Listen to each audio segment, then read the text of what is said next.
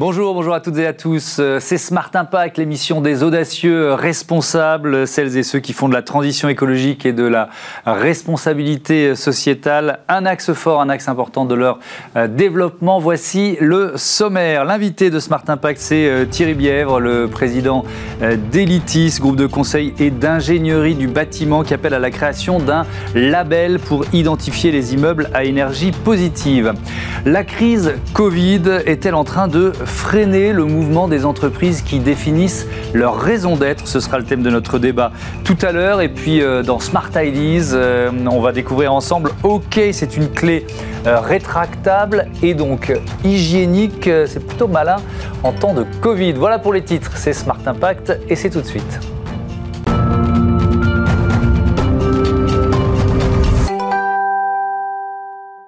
Bonjour Thierry Bièvre, euh, bienvenue. Bonjour Thomas. Vous avez fondé euh, Elitis en 2003. Votre métier, c'est le bâtiment et donc l'efficacité énergétique. Est-ce que ça peut se résumer à ça? D'une certaine façon Alors ça peut se résumer à ça, mais ça va encore, ça va au-delà, puisque nous sommes leaders de l'énergie positive en France et voire même en Europe. Nous avons euh, livré deux premières mondiales, une en 2009 qui était notre siège social, donc un immeuble de bureau, donc un immeuble euh, autonome en énergie, donc il fournit son énergie totalement renouvelable et donc il permet à ses usagers de vivre donc avec une facture énergétique mmh. réduite. Ça c'était l'objectif de 2009. Et en 2018, on a fait beaucoup mieux puisque nous avons livré un bâtiment résidentiel cette fois-ci, donc pour des ménages. Et donc là, on a 63 ménages qui vivent mhm. donc dans un bâtiment qui leur permet de d'effacer, de gommer leur facture d'énergie. Vous vous rendez compte euh, Donc euh, à l'époque où 6 euh, millions de Français vivent dans la précarité énergétique, je pense que voilà, on, on, est on va dire sur la bonne voie. alors l'immeuble qu'on voit en photo là tout de suite, c'est celui de, de, Dijon, c'est ça? C'est ça, c'est ça. Alors ça, c'est le premier que vous avez. c'est le premier. C'est votre siège social, ça. C'est le siège social. Qu'est-ce qui le rend différent des autres, d'une certaine façon? Ce qui le rend différent des autres, c'est que il tient compte des bénéfices donnés à l'usager. C'est-à-dire que pour faire de l'énergie positive, il ne faut pas simplement avoir un bâtiment qui soit euh, extraordinairement, extraordinairement technologique ou, euh, ou euh, trop isolé. Mhm. Il faut un bâtiment, on va dire, qui permette à son usager, on va dire, de vivre avec plus de confort, dans une meilleure salubrité, c'est-à-dire que ce soit plus simple, avec une qualité de vie, un, confort d'usage qui soit, qui soit maîtrisé, voire même amélioré, mhm. pour embarquer en fin de compte l'usager, parce que lui aussi, il a son mot à dire en fin de compte dans l'économie d'énergie. Rendez-vous compte, dans un bâtiment, vous ne pouvez pas simplement travailler sur l'isolation euh, l'éclairage, le chauffage. Mhm. Il y a aussi toute la bureautique. Vous avez, euh, par exemple, dans un logement, euh, les consommations donc de l'électroménager. Tout ça, c'est pas à, votre portée. Donc, si vous livrez à quelqu'un quelque chose qui donne plus de confort, qui lui donne l'aspect d'être bien servi, mmh. c'est-à-dire qu'on s'occupe bien de moi. En fin de compte, il interagit, il devient dynamique et en fin de compte, c'est lui aussi qui, euh, qui, prolonge en fin de compte euh, l'économie d'énergie et donc on en fait un acteur euh, du développement durable. Alors cette idée là de, placer finalement, ça semble logique, mais bon, l'utilisateur, l'usager, l'habitant au, au, cœur d'un projet, c'est aussi avec cette idée que vous demandez, que vous appelez à la création d'un label permettant d'identifier ces immeubles à énergie positive. Ce serait quoi ce label? C'est un label qui permet de mesurer et d'identifier euh, de, manière très simple pour tous les usagers, c'est-à-dire euh, euh, nos concitoyens, les élus aussi, qui puissent vérifier, on va dire, comment la filière de l'immobilier procure donc à nos concitoyens, soit dans le résidentiel, dans le tertiaire ou d'autres usages, des bâtiments qui soient réellement efficaces en énergie et au bénéfice des usagers. C'est-à-dire, on peut décarboner un bâtiment, c'est super. Hmm. Moi, si je vous livre demain un bâtiment décarboné, je vais, je vais, faire votre fierté, vous allez être heureux comme tout. Hmm. Mais si en plus, je vous donne plus de confort. Je réduis euh, donc votre facture d'énergie jusqu'à quasiment l'annuler. Je vous donne du pouvoir d'achat. Et donc là, je vous rends acteur et je vous rends, en fin de compte, totalement disponible pour prolonger, en fin de compte, cette nécessité d'agir mhm. euh, pour lutter contre le dérèglement climatique. Parce que euh, quand, on dit immeuble à énergie positive, ça veut dire vraiment qu'un immeuble produit plus qu'il ne consomme On va jusque-là, c'est ça Tout à hein fait. Ce sont des bâtiments qui produisent plus d'énergie qu'ils ne consomment. Donc ils sont tout d'abord sobres. On travaille sur la mhm. sobriété pour pas dépenser et gaspiller l'énergie. Mhm. Et puis on utilise les énergies qui sont disponibles le renouvelable, le solaire, le vent, la lumière naturelle. Déjà, avec ça, on est capable de faire avec euh, ce triptyque mm, quasiment, on va dire, on peut combler la totalité des besoins énergétiques d'un bâtiment. Et donc, ça veut dire, je reprends ce que vous venez d'évoquer euh, juste avant, ça veut dire que pour les habitants, pour les ménages, on pourrait ne plus avoir de, de, facture d'électricité. Mais c'est déjà le cas, Thomas. C'est déjà le cas. Sur Strasbourg, il y a 6 ménages sur 10 qui vivent avec une facture énergétique qui est proche de zéro ou inférieure à zéro. Tous usages confondus. Inférieur à zéro, ça veut dire que ça leur rapporte de l'argent Ça leur rapporte de l'argent, puisque euh, la vente d'énergie euh, donc, est, donc est au bénéfice des usagers. Hmm. Bon, ça c'est ce label. Pour l'instant, il n'existe pas, on est bien d'accord Non, il n'existe pas.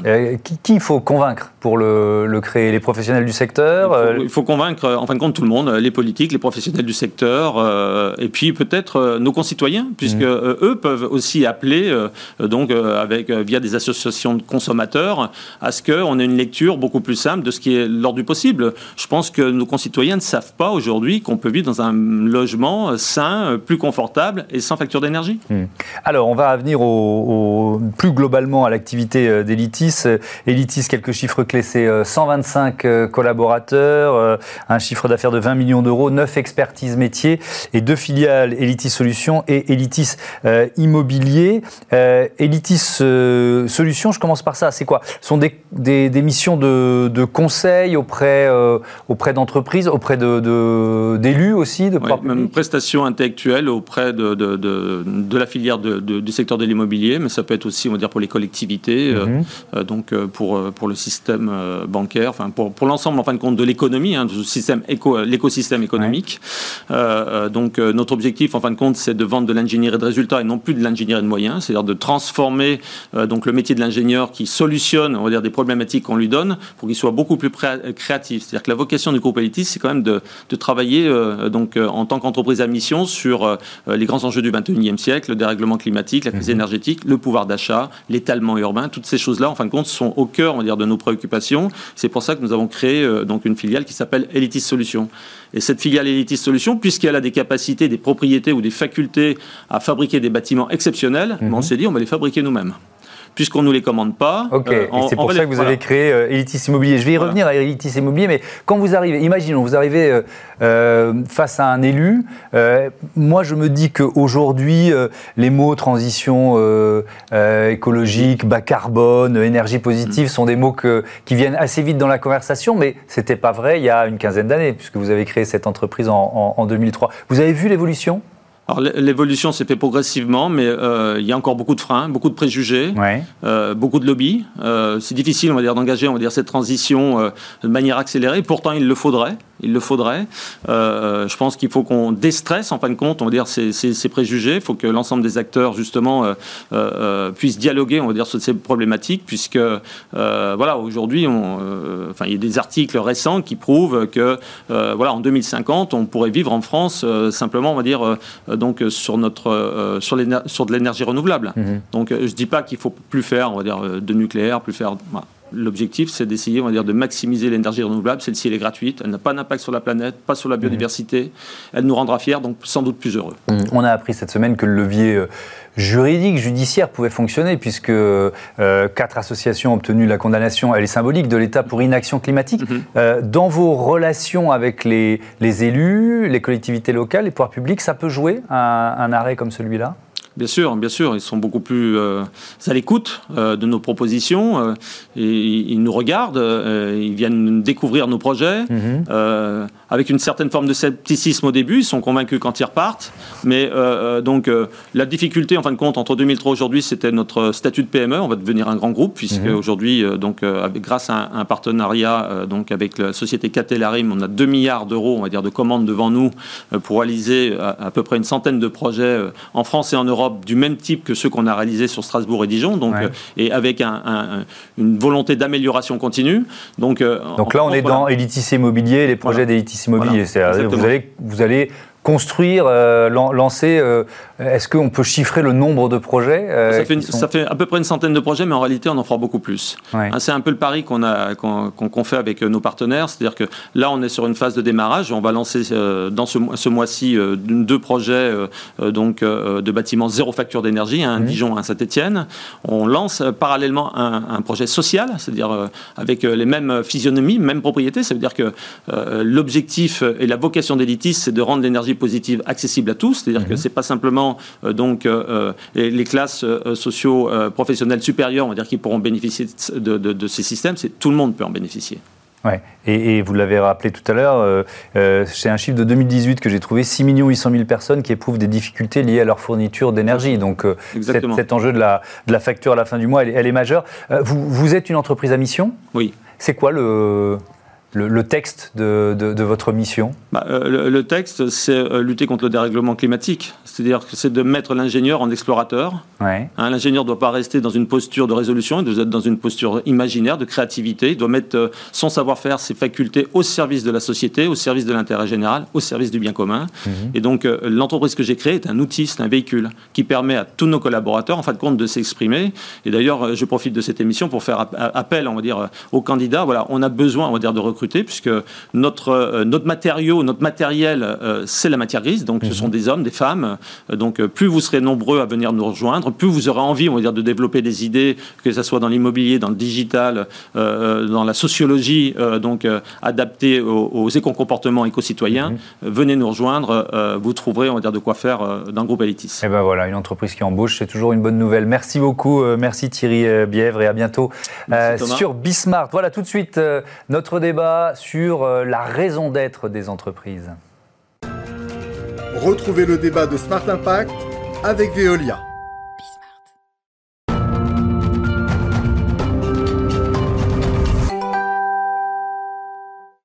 La crise Covid est-elle en train de euh, freiner la définition des raisons d'être dans les entreprises? C'est le thème de notre euh, débat avec euh, Fanny Legloanic. Bonjour. Bonjour. Bienvenue, vous êtes la directrice de Choose Future. Et puis avec nous en visioconférence, Emery Jacquilla, président de Camif, marque engagée, marque d'équipement de la maison, éco-responsable. Bonjour Emery Jacquilla, bienvenue à vous, vous m'entendez bien?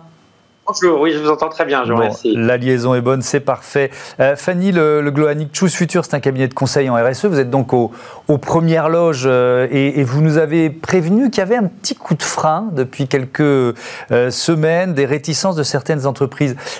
D'abord, quand est-ce que vous vous en êtes rendu compte et puis quelle forme ça prend? Alors, je m'en suis rendu compte finalement dès le début de la crise. Euh, un coup de frein, je dirais pas ça. Je mhm. dirais un, mouvement de décélération, mhm.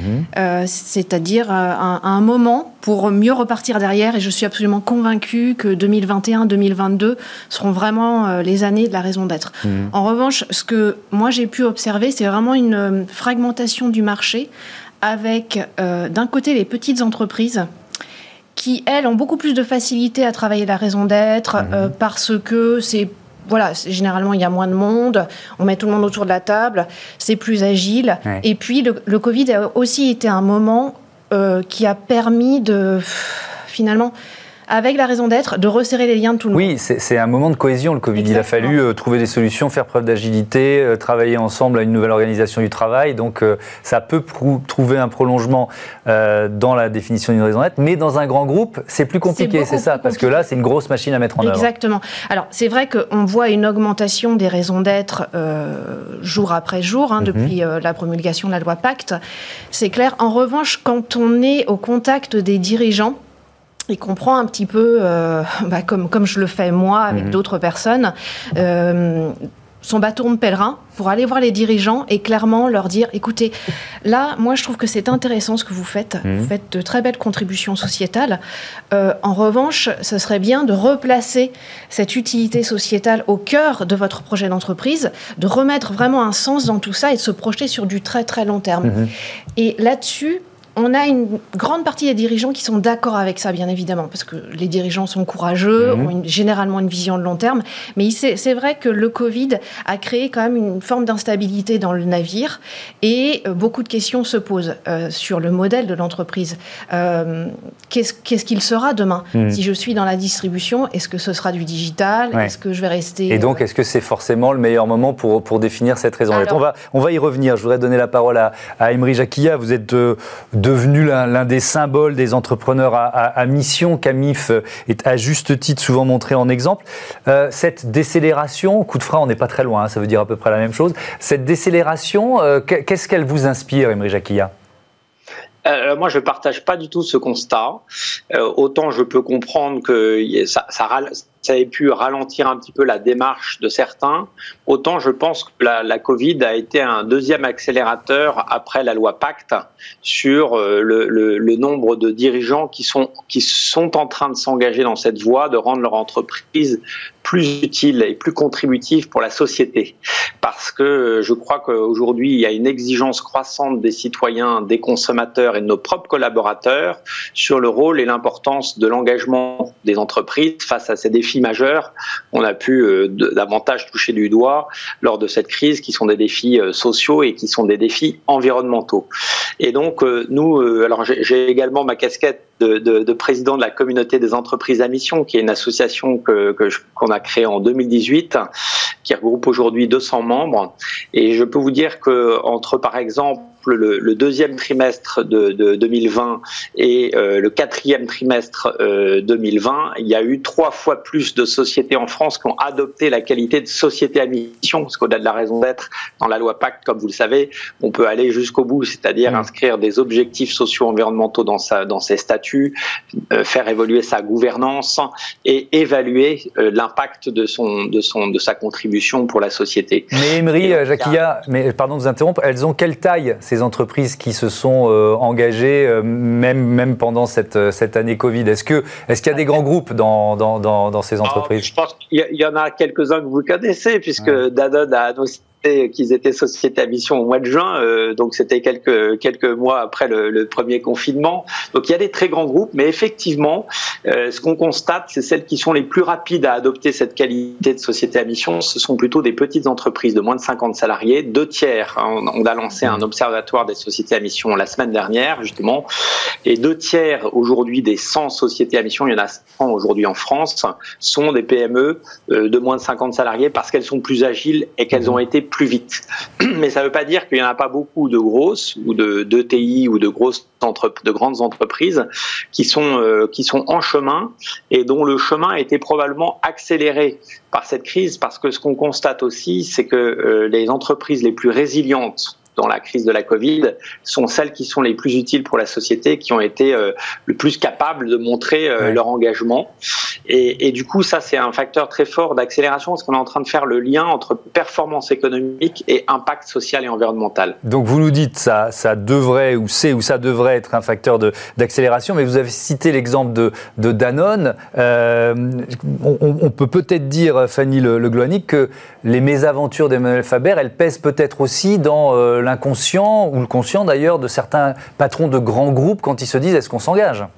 Disons que euh, les dirigeants sont convaincus, mais ont d'autant plus besoin de preuves et d'arguments pour aller voir les actionnaires aujourd'hui.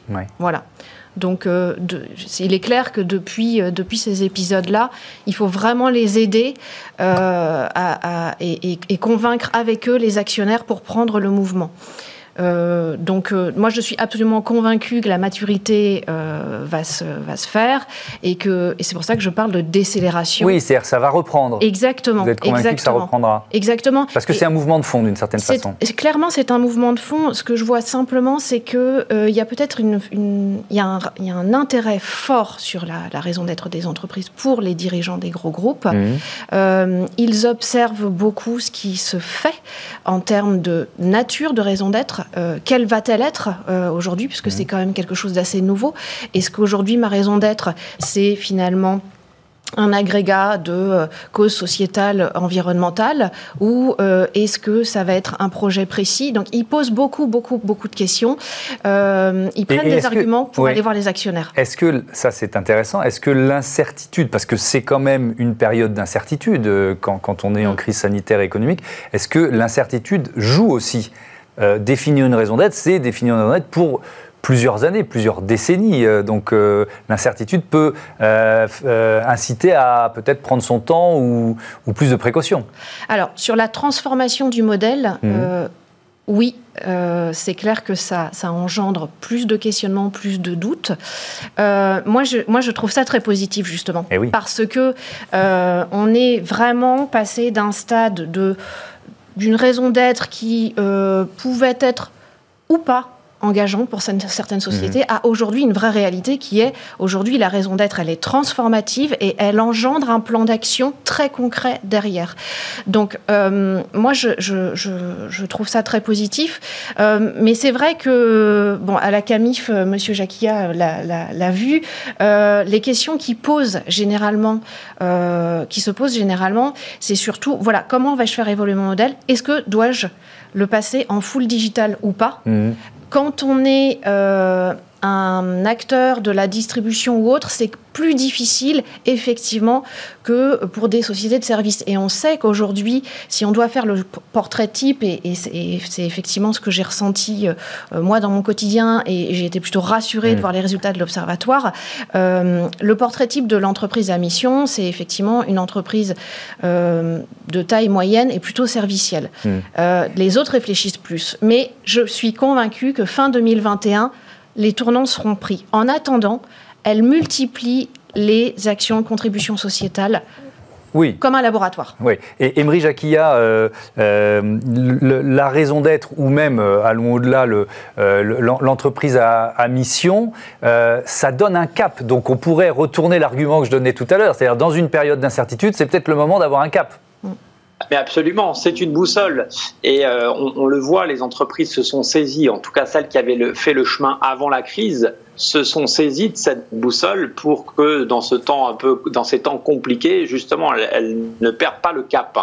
Euh, et je pense que c'est aussi ça l'enjeu des raisons d'être. Et on le voit dans les raisons d'être qui ont été euh, euh, adoptées par les, entreprises pionnières, hein, une centaine d'entreprises en France. elles intègrent pour trois quarts d'entre elles un prisme social. Et ça, c'est intéressant aussi. Hein. Donc, quand on intègre au cœur de sa raison d'être des enjeux sociaux, je prends l'exemple d'Alenvie, par exemple, qui fait partie de la communauté d'entreprises la mission qui fait, euh, qui, qui, est dans les métiers des auxiliaires de vie. Sa raison d'être, c'est humaniser l'accompagnement des personnes. Et ben, on a vu à quel point cette crise avait remis l'humain au cœur de tout. On a remis euh, en lumière des gens qui sont essentiels au bon fonctionnement de notre société. Évidemment les soignants, mais aussi les caissières, euh, les livreurs, les manutentionnaires. Ils ont fait tourner les sociétés, cette société pendant pendant cette crise. Et, et donc je pense que oui, la raison d'être, c'est quelque chose qui va nous accompagner sur le très long terme. Ça donne la vision, ça donne un cap à l'entreprise, ça redonne du sens au projet de l'entreprise. Et donc, c'est aussi un levier d'engagement euh, pour les collaborateurs, même quand on passe dans des moments euh, difficiles. C'est un levier d'engagement parce que ça permet de, bien comprendre pourquoi euh, on se retrouve et en quoi voilà, on fait partie de ce projet collectif qu'est l'entreprise, en fait. Hein. Merci beaucoup, merci Emery Jacquia. Terminer avec votre raison d'être, euh, je vais la citer, celle de Camif, proposer des produits et services pour la maison conçus au bénéfice de l'homme euh, et de la planète, mobiliser notre écosystème, collaborer et agir pour inventer de nouveaux modèles de consommation, de production et d'organisation. Voilà une raison d'être de euh, l'une des entreprises leaders et, pionnières en, la matière. Merci beaucoup à, tous les deux d'avoir participé à, ce débat. C'était vraiment passionnant. On passe à Smart Ideas, la bonne idée du jour. Smart Ideas avec BNP Paribas. Découvrez des entreprises à impact positif.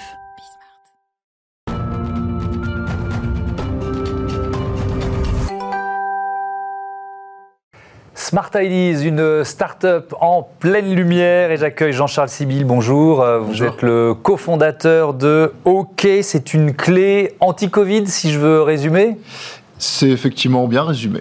Alors, est-ce que vous pouvez nous la montrer, nous faire la démonstration? Qu'est-ce qu'elle a de particulier, cette clé? Alors, en fait, euh, c'est une clé qui est en réalité un deux en un. Euh, l'objectif de cette clé, on parlait de raison d'être juste avant dans l'émission, mmh. c'est de limiter la propagation des virus, des agents infections en règle générale. Donc évidemment, on pense à la Covid en ce moment. Mmh. Euh, plus largement, ça permettra effectivement d'éviter la propagation de virus type gastro, euh, de tous ces microbes qui mmh. nous embêtent un peu au quotidien, grippe et autres. Alors comment ça marche? Alors ça marche de la manière suivante. En fait, quand je vous dis que c'est un deux en un, en réalité, on a deux fonctions. Une première fonction qui est une clé hygiénique comme vous pouvez le voir, est rétractable. Et une deuxième fonction qui est un spray de liquide hydroalcoolique euh, qui permet du coup de se nettoyer les mains en cas de besoin. Voilà. Et donc euh, rechargeable. Et donc on peut euh, euh, insérer n'importe quel type de clé dans, euh, dans, dans, ce modèle-là Alors la manière dont ça fonctionne, il faut peut-être revenir du coup à la genèse du projet. On était pendant le premier confinement et on a vu fleurir pendant ce premier confinement, comme tout le monde, beaucoup d'objets anti-Covid mhm. plus ou moins efficaces.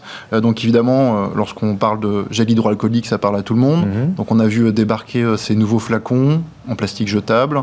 Mhm. une fois que c'est vide, on jette et donc on pollue à nouveau l'environnement. Et puis on a vu également arriver ce type d'objets, ce sont euh, ce qu'on appelle donc des clés hygiéniques mhm. euh, qui ont pour but de pouvoir actionner, interagir avec des objets du quotidien tels que des poignées de porte, des boutons, etc., euh, etc., sans avoir à les toucher. Voilà. On s'est rendu compte rapidement de la limite de ces objets qui envahissaient notre quotidien. Mhm. On a parlé. C'est pas rechargeable, ça génère des déchets.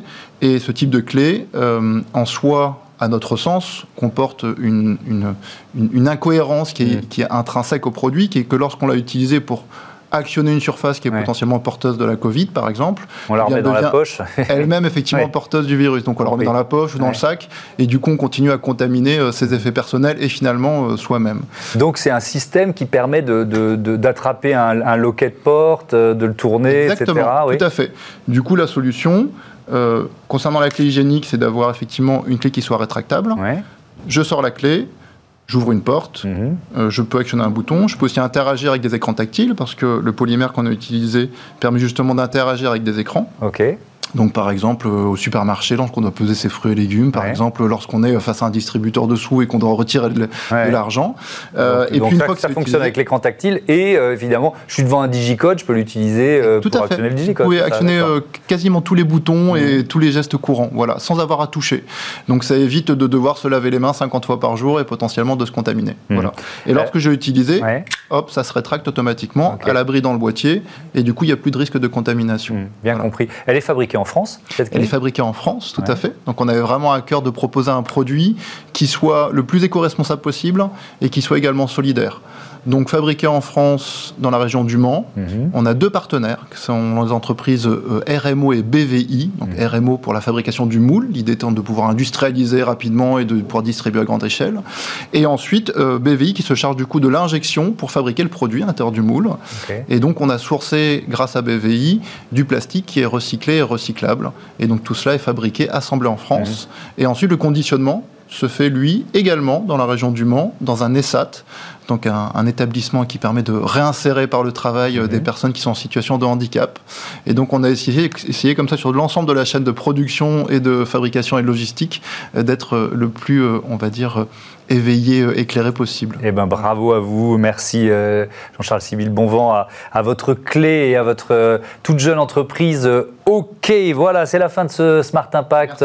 On se retrouve demain 9h midi, 20h30 sur Bismart évidemment, la chaîne des audacieuses et les audacieux. Salut.